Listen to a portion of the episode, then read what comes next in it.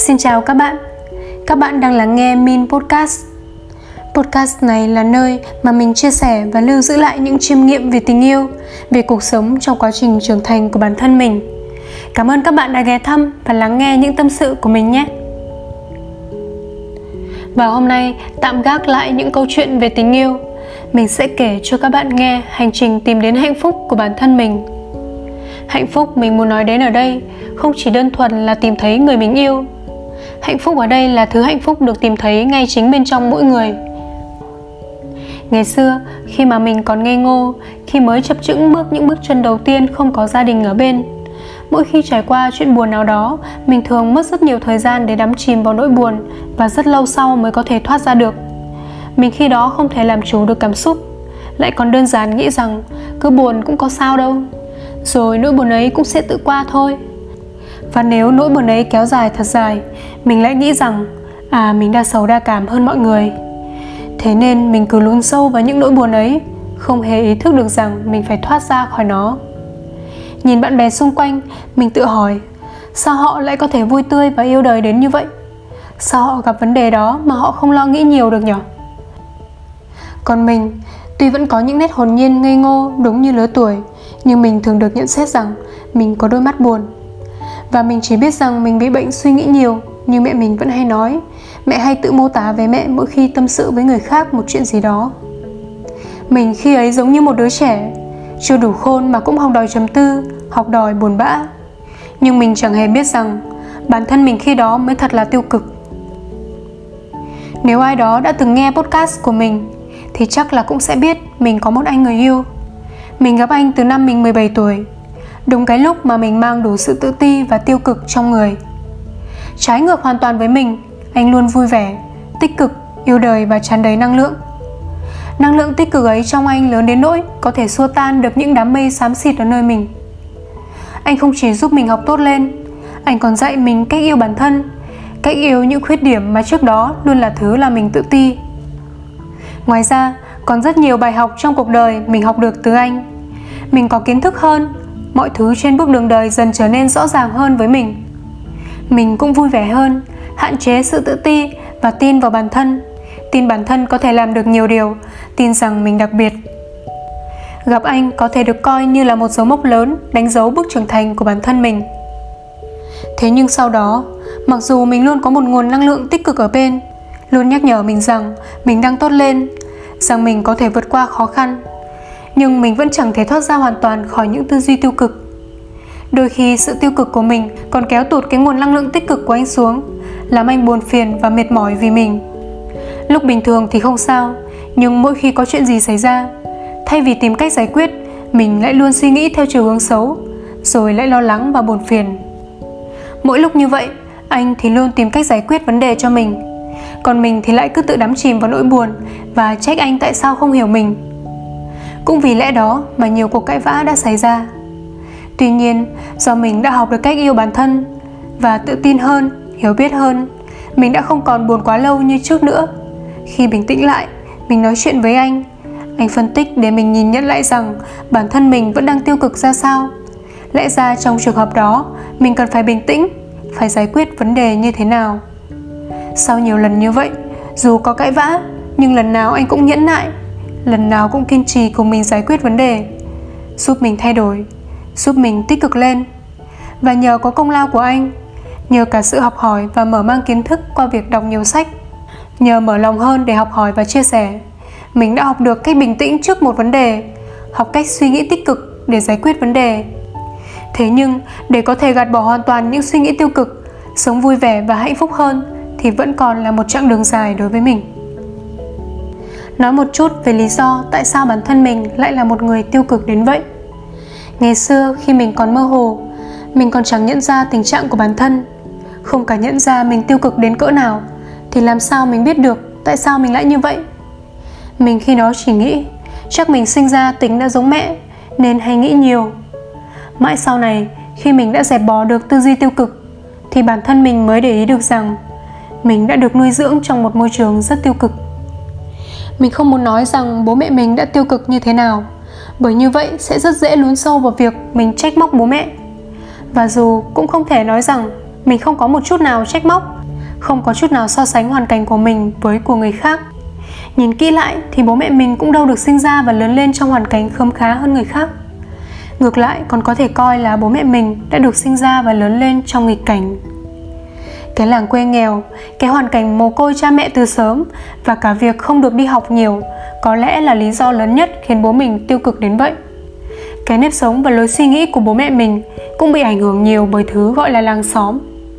Làng xóm ấy, người ta đâu nhà ai cho con học cao, lại nhất là con gái thì càng không. Nên nhà mình cũng vậy. Các chị mình đương nhiên phải nghỉ học từ sớm. Và cho đến bây giờ, dù các con là chúng mình đây, đã tác động rất nhiều lên bố mẹ, cũng chẳng giúp bố mẹ tích cực hơn là bao. Bố mẹ mình vẫn cứ không tự chăm sóc tốt được cho bản thân. Mỗi khi có chuyện gì đến, vẫn cứ suy nghĩ một cách tiêu cực rằng sống được mấy nữa đâu, hay đằng nào mà chẳng chết. Thì đành rằng đâu ai được chọn nơi mình sinh ra, cả bố mẹ mình hay cả mình cũng vậy. Nhưng mình vẫn chẳng thể hoàn toàn không giận. Hiểu chuyện hơn một chút thì mình vừa giận lại vừa thương. Thương vì hoàn cảnh của bố mẹ, cũng thường vì bố mẹ đã sống cả đời với lối tư duy tiêu cực như vậy. Hẳn là đã rất mệt mỏi, rất khổ não.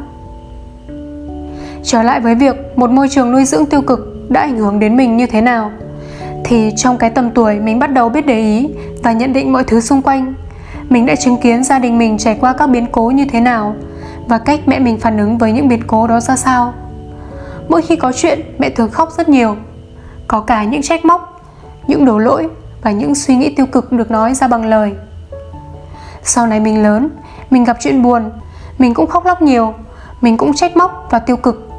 Mình coi chuyện đó là bình thường và đơn giản nghĩ rằng buồn là phải vậy. Mình nghĩ mình giống mẹ. Một minh chứng dễ thấy nữa đó là cách nhìn nhận về cuộc sống hôn nhân của mình lúc trước bị ảnh hưởng rất nhiều bởi mẹ và các chị của mình.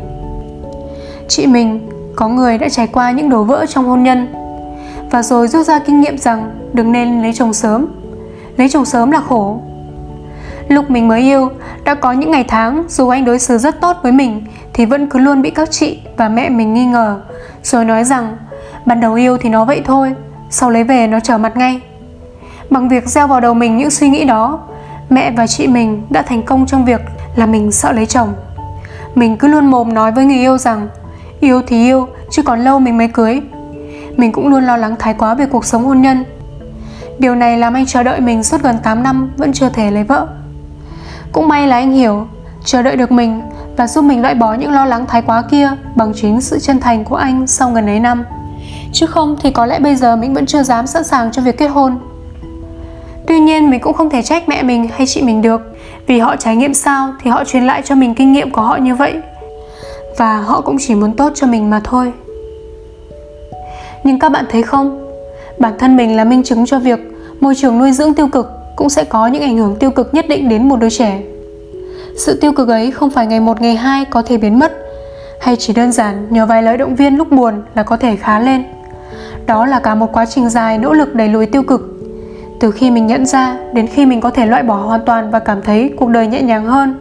Mình đã luôn phải tự tìm phương pháp và cố gắng động viên bản thân để từng chút, từng chút một tích cực hơn mỗi ngày.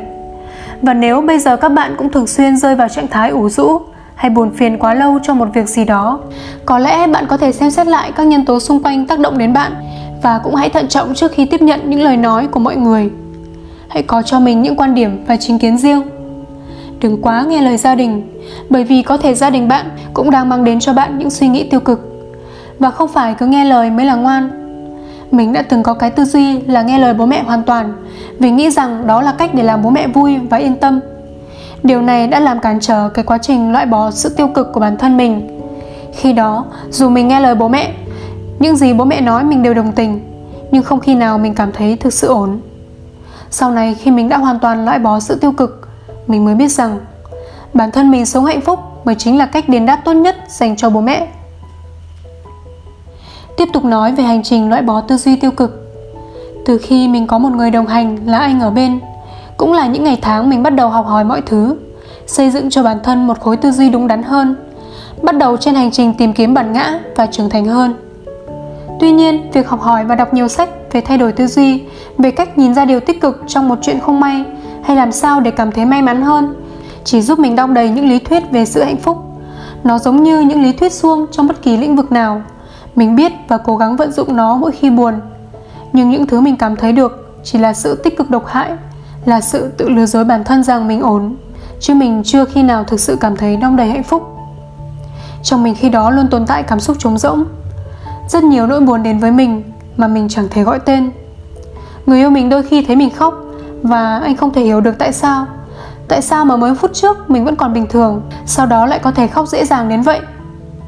Bản thân mình cũng chẳng thể hiểu nổi. Sau mỗi lần buồn và khóc như vậy, Mình lại tự hỏi bản thân mình rằng, Mình đang bị làm sao vậy? Mình biết cách để tích cực, Biết cách làm mình vui, Nhưng tại sao mình vẫn cảm thấy trống rỗng? Hạnh phúc thực sự là gì? Rồi đến một ngày, Có một nhân tố tác động đến mình, Làm định nghĩa về hạnh phúc của mình thực sự được sáng tỏ. Nó không phải là bước ngoặt gì quá lớn lao nó chỉ là một điều kiện đủ, Giúp mình cảm nhận hạnh phúc một cách rõ ràng và tròn đầy hơn. Vào chính những ngày tháng nghỉ dịch đầu tiên, Có một cuốn sách của chị Rosie Nguyễn, Mình được tặng từ lâu mà mình đã bỏ quên Này mới đem ra đọc. Đó không phải là lần đầu tiên mình cầm cuốn sách trên tay. Những lần trước, Phần vì vài chương đầu khá khô khan, Phần vì mình không đủ kiên nhẫn, Và cũng có thể là do mình chưa đủ hiểu biết Để cảm nhận một cách sâu sắc về nó. Vậy nên mình đã bỏ dở. Lần này mình quyết tâm phải đọc hết. Và mình đã đọc say sưa đến hết. Rồi tự trách bản thân, Tại sao lại có thể bỏ quên một cuốn sách hay như vậy? Sau lần đó, Mình đã để ý đến lối hành văn Và yêu thích quan điểm sống của chị. Rồi lại có dịp tìm thấy cuốn Mình nói gì khi nói về hạnh phúc của chị Trong một lần đi mua sách tặng bạn. Không nghi ngờ nữa, Mình quyết định mua Bởi vì mình biết đó là thứ mình đang còn thiếu. Và kể từ sau khi đọc xong cuốn sách cái quan điểm mà trước giờ mình vẫn mù mờ về hạnh phúc Này đã được sáng tỏ. Nếu trong Phật Pháp có khái niệm về giác ngộ, Thì mình nghĩ rằng bản thân mình khi đó cũng đã được giác ngộ. Giác ngộ về hạnh phúc. Có lẽ đối với mỗi người thì cảm nhận về một cuốn sách nào đó sẽ là khác nhau. Hai cuốn sách của chị Rosie Nguyễn đến với mình đúng thời điểm. Nó như mảnh ghép giúp mình hoàn thiện cái định nghĩa về hạnh phúc sau cả một quá trình dài mình trau dồi và cố gắng thay đổi bản thân để trở nên tích cực hơn. Với mình, nó đã đạt được hiệu ứng tốt, nhưng với người khác thì có thể là sẽ không. Vậy nên những gì mà mình nói về cuốn sách trong podcast này chỉ là cảm nhận của riêng mình và đương nhiên không phải lời khuyên để các bạn mua sách.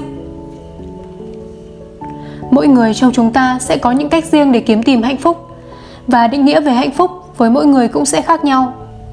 Ngày trước, khi mình vẫn chưa có được định nghĩa riêng về hạnh phúc cho bản thân mình đã theo đuổi những giá trị những định nghĩa về hạnh phúc của người khác mình nhìn mọi người phấn đấu để có được thật nhiều của cái vật chất, cố gắng để sở hữu một người yêu hoàn hảo. Và mình nghĩ rằng à hạnh phúc là phải vậy. Rồi cũng đặt thật nhiều kỳ vọng vào bản thân, rằng mình cũng phải cố gắng để có được những điều đó. Có lẽ phải có được những điều đó mình mới hạnh phúc. Nhưng kỳ vọng quá lớn khiến mình luôn cảm thấy không hài lòng.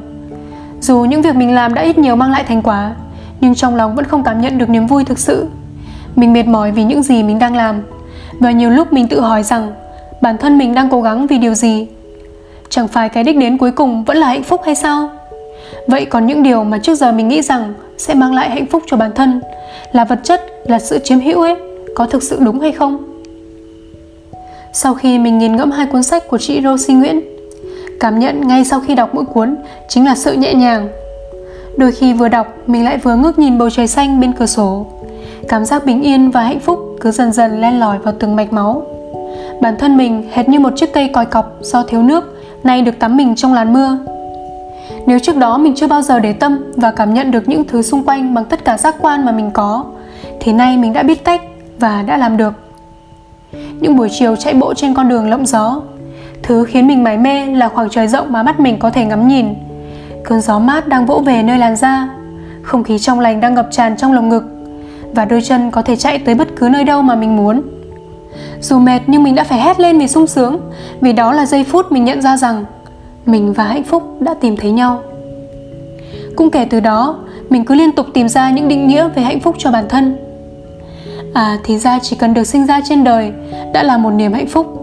Bởi ngoài kia có biết bao nhiêu sinh mạng chưa kịp đến với cuộc đời đã phải rời đi. Hạnh phúc là khi có một đôi chân vững chãi để sải bước, Một đôi mắt tinh tường để có thể ngắm nhìn mọi thứ xung quanh. Mình đã may mắn có cơ hội đi nhiều nơi. Ngắm nhìn thiên nhiên tuyệt đẹp và hùng vĩ Sao có thể không rung động sao lại không hạnh phúc được chứ? Mình được nuôi nấng trong tình yêu thương, may mắn được gặp gỡ những người yêu mình và cả những người mình yêu. Cớ gì mà mình không hạnh phúc? Trái tim mình đã biết yêu chân thành, đã nhận những điều đẹp đẽ từ cuộc đời. Mình nhận từ cuộc đời những nụ cười, giọt nước mắt, những cái ôm và cả những nụ hôn. Mình đã được trải qua nhiều thứ trong đời, đã nếm đủ mùi vị của vui giận, yêu ghét, biết cuộc đời chua cay mặn ngọt ra sao, biết thời hạn của mình trong kiếp sống này là hữu hạn. Cớ gì mình không trân quý từng phút giây, cớ sao mình không hạnh phúc. Mình cũng đã làm được kha khá điều trong cuộc đời, đã biết rằng cố gắng và lì lợm thì có một ngày ước mơ sẽ thành hiện thực. Vậy sao vẫn cứ ủ rột chán nản, vẫn cứ vội vàng lo toan? Ngay giây phút này đây, biết mình đang sống thì chẳng có cớ gì để mình không hạnh phúc. Nếu như ngày trước mình luôn mong chờ những niềm vui từ bên ngoài đem tới cho mình. Mình cần được ăn ngon mặc đẹp, cần có người yêu bên cạnh. Cần những cuộc hội họp gia đình bạn bè thì mới cảm thấy vui, cảm thấy thỏa mãn. Thì nay chỉ cần tách trà nhỏ bên khung cửa sổ cũng đã khiến trái tim mình đong đầy hân hoan. Hạnh phúc không phụ thuộc vào những thứ bên ngoài ta. Hạnh phúc thật sự phải được tìm thấy nơi bản thân chúng ta. Bởi vậy, hạnh phúc có gì đâu mà xa xôi là do ta cứ mải mê đuổi theo những thứ xa vời, nên chẳng nhận ra được hạnh phúc luôn tồn tại ở trong ta mà thôi. Nhờ việc giác ngộ về sự hạnh phúc, cuộc sống một mình nơi vùng đất lạ hay việc yêu xa đã trở nên dễ dàng hơn rất nhiều đối với mình. Dù cuộc sống luôn có những khó khăn, vẫn sẽ có những phút giây mệt mỏi, nhưng không khi nào mình còn cảm thấy chán nản với cuộc đời như trước nữa. Mỗi ngày mình sống, làm việc và cảm nhận, rồi lượm nhặt một vài niềm vui Vậy là mình có cả tháng vui vẻ, rồi cả năm vui vẻ và dần trở thành một cuộc đời hạnh phúc. Quá trình đẩy lùi sự tiêu cực và tìm thấy hạnh phúc của bản thân mình là một hành trình dài mà mình đã không ngừng tìm cách, không ngừng học hỏi và trò chuyện với chính mình. Có thể những người xung quanh sẽ cảm thấy nó đơn giản, chỉ là học cách nghĩ khác đi. Nhưng với mình, nó thực sự nhiều khó khăn, nhiều dằn vặt và nước mắt. Tuy nhiên thì mình tin rằng rồi ai cũng sẽ gặp được cho mình những người thầy người mà sẽ giúp ta nhận ra những chân lý sống của riêng bản thân mình, giúp ta trở thành phiên bản tốt hơn của chính ta trong quá khứ. Chỉ cần chúng ta quyết tâm sống một cuộc đời tốt hơn, tìm cách cải thiện bản thân, thì rồi ta cũng sẽ tìm thấy người thầy nào đó hay cuốn sách nào đó dành riêng cho mình mà thôi. Và hy vọng trên hành trình tìm kiếm hạnh phúc cho riêng bản thân, các bạn sẽ luôn khắc sâu một điều mà mình nghĩ nó luôn là một chân lý vĩnh cửu, rằng hạnh phúc luôn ở đó, nơi sâu thẳm của linh hồn chúng ta. Thêm nữa, mình vẫn sẽ luôn ở đây, sẵn sàng lắng nghe và chia sẻ cùng các bạn. Vậy nếu có khi nào khó khăn, mệt mỏi hay cô đơn, hãy nhớ rằng vẫn luôn có mình đồng hành cùng các bạn. Cảm ơn các bạn đã lắng nghe và đã chia sẻ cùng mình. Hẹn gặp lại các bạn ở trong các số podcast tiếp theo của Min Podcast.